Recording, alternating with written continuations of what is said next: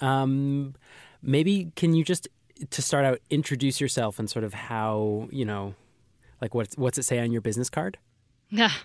Who has business cards anymore? Um, my name is Emma Marris, and I am a environmental writer, and I am most interested in um, when there are tensions between two people who two groups who think they're on the same side. Emma Marris is one of my heroes in journalism land. She writes things that I wish I were smart enough to write and publishes them in all of the coolest magazines. She also wrote a great book, which you should read Rambunctious Garden Saving Nature in a Post Wild World. And for the story that I wanted to talk to her about, she went to Australia. It's kind of the world's smallest continent and the world's largest island, which means it sort of has the environmental problems of continents and of islands. So, the sort of classic island conservation problem is exotic species that show up and rearrange everything in ways that then threaten the native species. Australia's ground zero for insane stories of invasive species. You might have heard of cane toads, we've talked about them on this podcast, but there are also non native horses and camels and rabbits. And for this story, we're most interested in cats and foxes, which were introduced to the continent by Europeans. And um, they just went gangbusters because sort of a really common type of animal in Australia is a small furry animal. like that there's just a lot there's many many dozens of little marsupial and rodents that are snackable for foxes and cats. There's bilbies, which um, you know. Uh, there's numbats, which are really a stick nest rat, which sounds horrible, but it's actually super cute. These Australian cute and fuzzies they evolved in a world where their major predators were thin on the ground and and some of them were extinct thousands of years ago and a lot of times they're mostly worried about eagles not ground predators and they're just extremely susceptible to getting killed by these things so i've seen some data some papers showing that you can put one cat in some vast enclosure with uh, you know thousands of bilbies and if you come back a couple months later there's there's no more bilbies. Like the cat, one cat will have eaten all of them.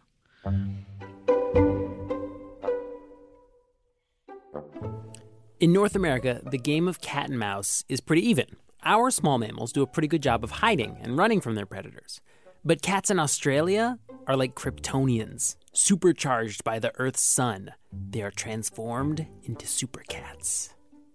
Yeah, and they're oh my god, they're huge. Like the you're out there in the desert it's it seems like there's nothing to eat. There's hardly any water. The the earth is kind of red. You feel like you're on Mars. And then you come around a corner and there's like the biggest, fattest cat you've ever seen in your life. It looks like some old lady left her estate to it. Um, so it's they they are really good at what they do out there.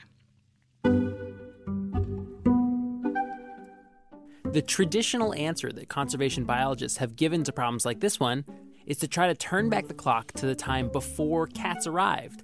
Kill all the cats, or at least as many as you can. So recently, the Australian government actually uh, sort of put out an official pronouncement that they were going to kill 2 million cats, I think it was. Um, it, it, you know, and I think they just kind of made that number up. Um, and and then some. When I was like, "Well, how is that going? How many of the two million cats have you killed?" They weren't really able to tell me, but they were like, "Lots. You know, we're we're we're killing lots of cats."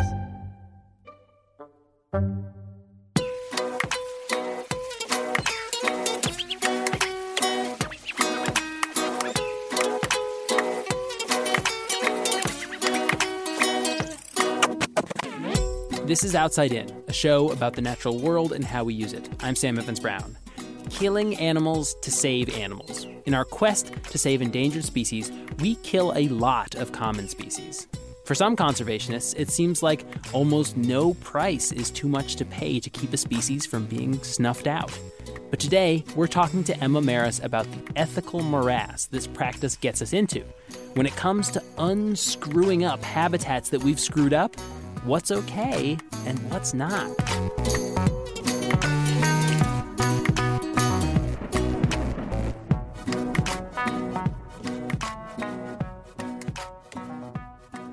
So, you know, I've been covering conservation for many, many years. And in recent years, I got more and more interested in this side of it—the kind of killing side of it. Um, and I and uh, and I've become, I guess, as uh, conservationists have become better at killing animals, I started I started I started to wonder more and more about the ethics of it. Um, you know, for a long time, I was writing these kind of little news stories that would say, "Hey, they've they've they've gotten rats off this island. Isn't this great?" Or like, "Oh, they just got they just shot eighty thousand goats in the Galapagos. Isn't that awesome?" And the numbers just kept getting bigger, and the land masses just kept getting bigger. And then I kind of then I went to Australia, and I thought, "Holy cannoli! Like, there's a lot of blood in conservation."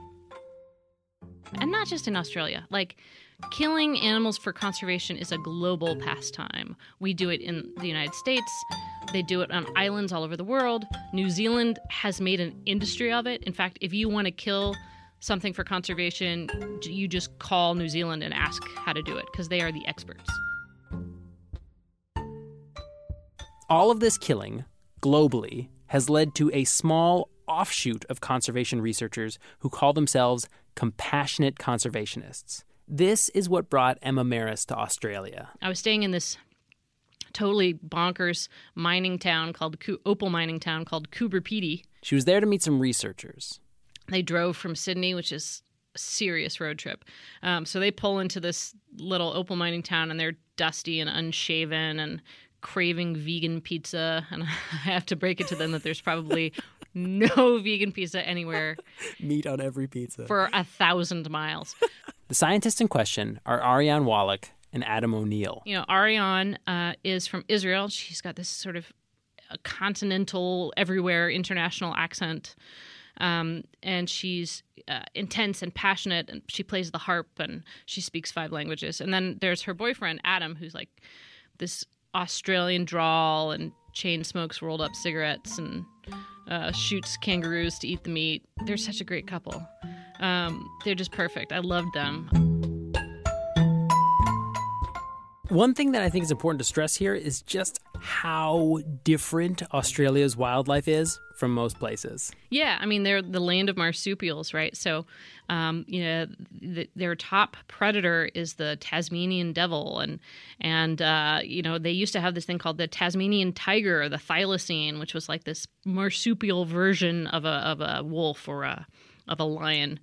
Um, and then of course the whole place is just chock a block with kangaroos and wallabies bouncing everywhere.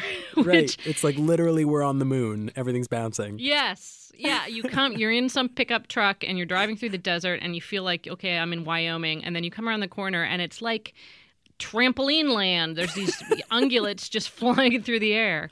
So it is. It's a very weird place. Anyway, back to our story.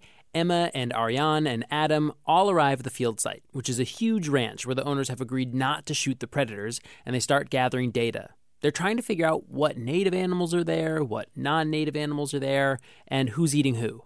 They're also running an experiment to see how sensitive the cute, fuzzy, snackable native species are to predators. But the big picture, the master question they were there to answer, is really about Australian wild dogs dingoes. This is her hypothesis.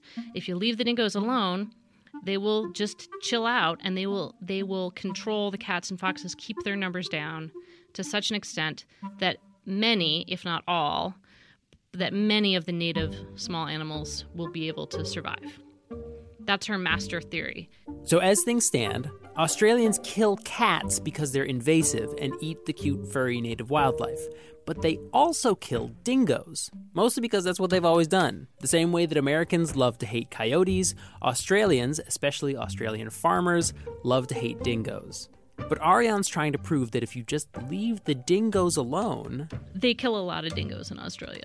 The dingoes will kill the cats, and so the cute fuzzies will actually do better. So, how many dingoes are Australians killing?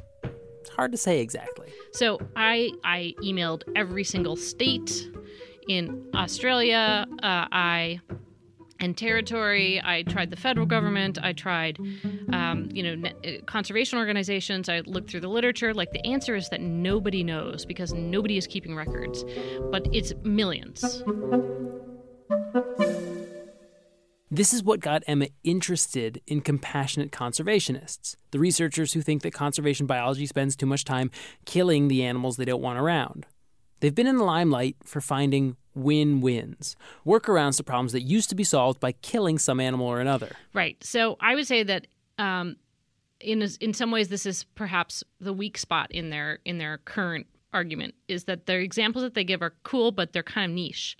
Um, so, for example, uh, there was a conflict between farmers and elephants, and the elephants were tromping the fields, and the elephants were getting killed. And so somebody invented this elephant fence, which is constructed in part with beehives because elephants hate bees.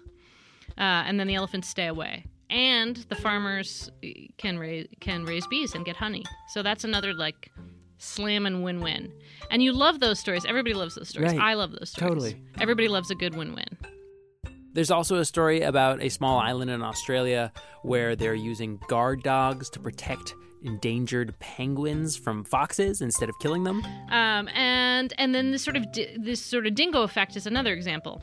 If it turns out to be the case that in that in many places, and probably won't work in all places, and it probably won't work for every single native species uh, in Australia. But if it is the case that in many places leaving dingoes alone will reduce the cat and fox menace. Um, you know, they're perceived as a menace. Arian wouldn't want me to use that word. um, then great. That also seems like it could be a real win win. Um, but, you know, I was really interested in pushing her on places where it doesn't seem like you can get a win win, where you really do have to choose between saving the species and renouncing killing.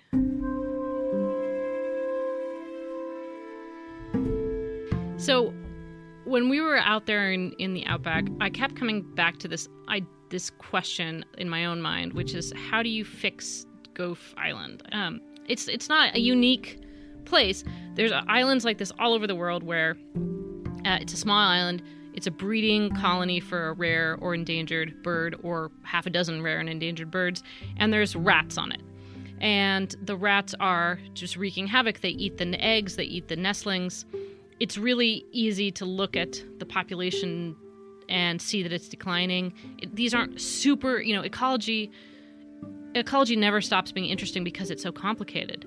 But if there's anything simple in conservation biology, it's that if you put a bunch of rats on a seabird colony, they're going to start eating eating it alive. If you're a traditional conservation biologist, this is an easy question. Rats are abundant and ubiquitous. The albatross are rare and fragile. Obviously, you poison the rats to save the birds. But now, a compassionate conservationist we went back and forth and back and forth about this over over the fire isn't necessarily willing to do that. And then ultimately, when I pressed her into a corner under duress, she said that she would let the birds die because she sees the rats as independent, sentient creatures that she does not have the right to just unilaterally massacre.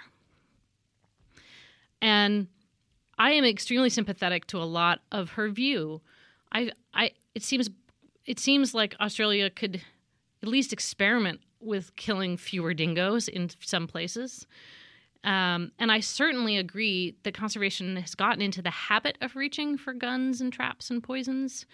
And and I also agree that the culture around it can sometimes be, um, you know, like there's not a lot of reflection and there's not a lot of discussion about the kind of ethical weight of what's going on. There's just people going out and doing it.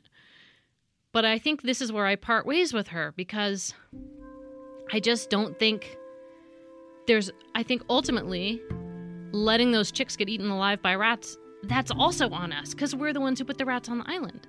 So their deaths are on our hands just as surely as the rats would be if we poisoned them. So I would rather poison the rats because at least that way we can also save a species. And I think that matters. I think that's really important.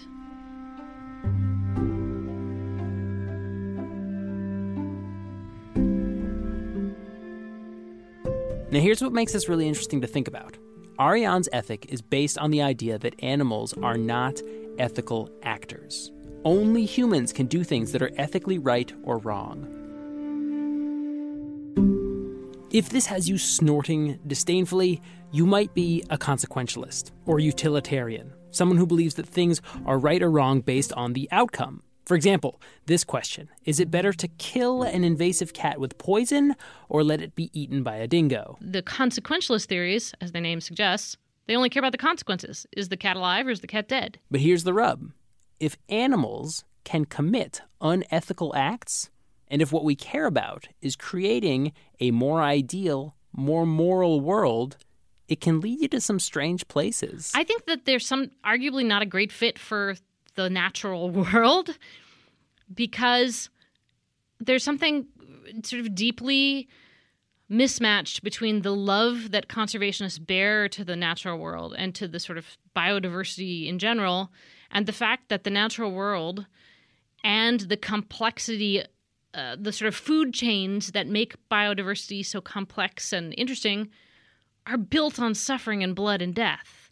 Like it's all just people it's it's nature is a bunch of animals and plants pursuing each other and eating each other if you take all the pain and suffering out of nature it collapses like a house of cards. You end up with a bunch of animals in some sort of weird future zoo all being fed soylent green. You can't have you can't have a, a, a kind of a functioning ecosystem without pain and death. I was sitting there. I, my my head went the other way. I was like, I was like, well, obviously the only way that you can take out all the pain and suffering would be to just get rid of all the animals. Right. Um, just like I did not Im- envisage Soylent Green. I, well, there's some far out philosophy papers out there where people who are hardcore utilitarians try to solve this this one, and they end up in some extremely weird places. right. Right. And what's left over is not what we love about nature. Right. And you know, and I, I think that that mismatch is actually worth exploring in depth. Like, why do we love this thing so much that's built from pain and blood? Like, what's up with that? I mean, I love it. I, I, you love it. Your listeners love it. We go out into it, this world of of incredible beauty and diversity, that's all built on consumption and death and blood. What's what's wrong with us, Sam? What's wrong with us? Well, let's talk about it after a break.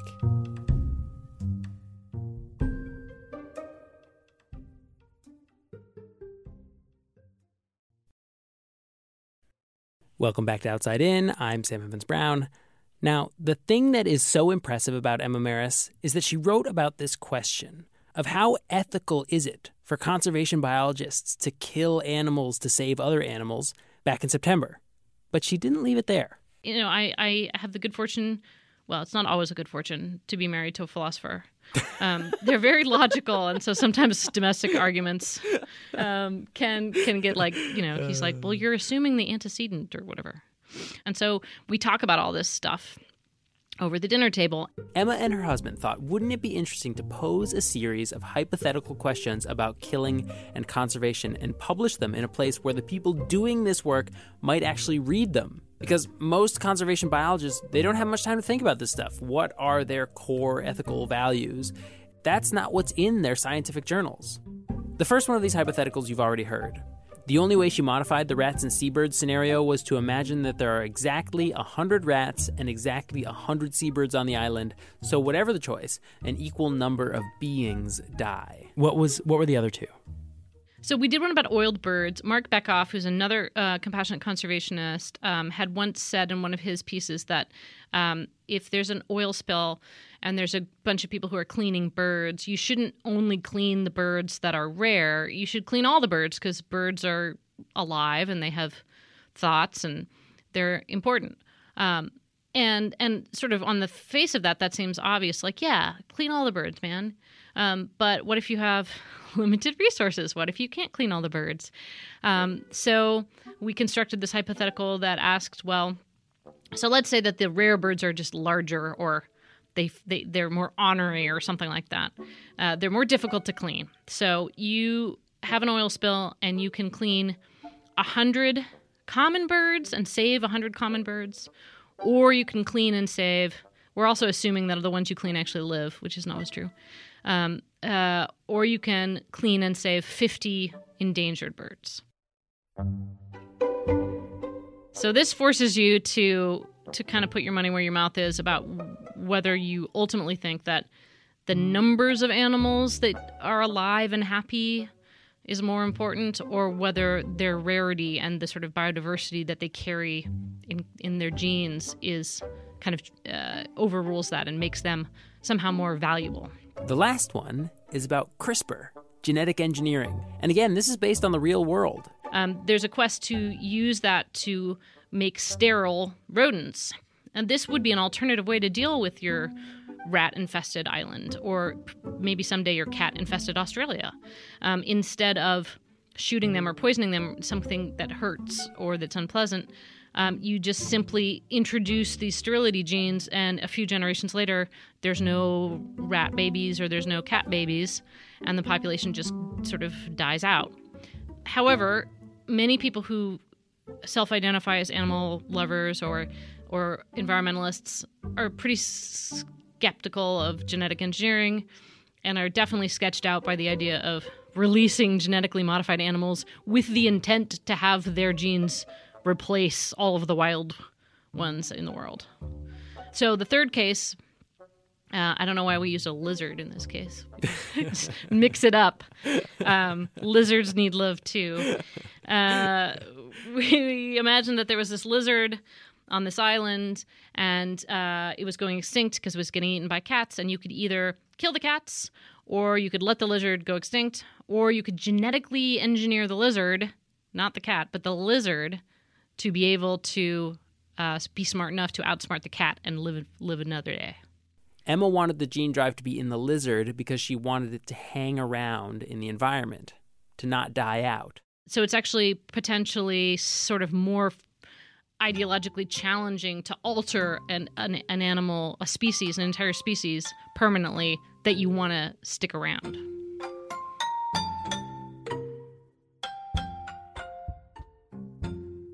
So did you did you hear back from Arian about about these? Did she did she think through them?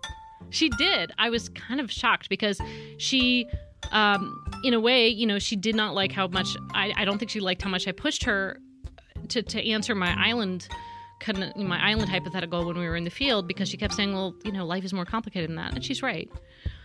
Um, but then when I sent her the paper, like 15 minutes later, she wrote back with how she would rule on all three of them. I was, it was awesome. minutes, huh? Yeah. Yeah. I mean, so, I don't so... know exactly. It was like fast. Um, so she said that she would, she would not kill the non-native predators on the island to save the birds. I knew that one because that's basically what she told me in Australia. She would save the hundred common birds because they're individuals, and she would uh, genetically engineer the lizard so that it could live.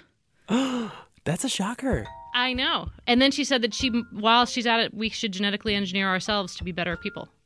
Um, which she isn't the first person to suggest that. There's actually, yeah. you know, there's a there's all this sort of theorists about talking about cognitive enhancement of the human species, and then uh, Julian Savulescu and, and a colleague wrote a book about moral enhancement, the notion that we should actually genetically engineer ourselves to be more ethical. Our footprint, as humans, is everywhere. There isn't a square inch of this earth that we haven't affected in some way or the other, and most of those effects are quite profound. What's the right way to deal with that? Clearly, it's a tough question to answer.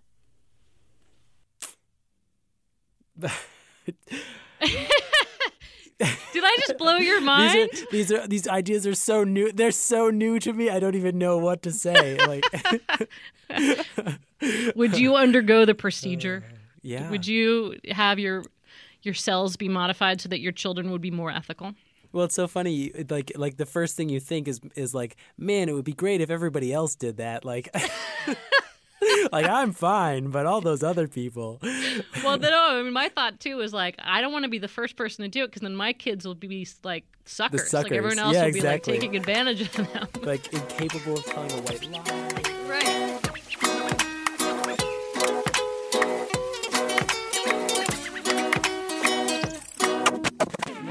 This episode of Outside In was produced by me, Sam Evans Brown, with help from Taylor Quimby and Jimmy Gutierrez. Erica Janik is our executive producer. Maureen McMurray is the director of cross promotional peer reviewed philosophy literature.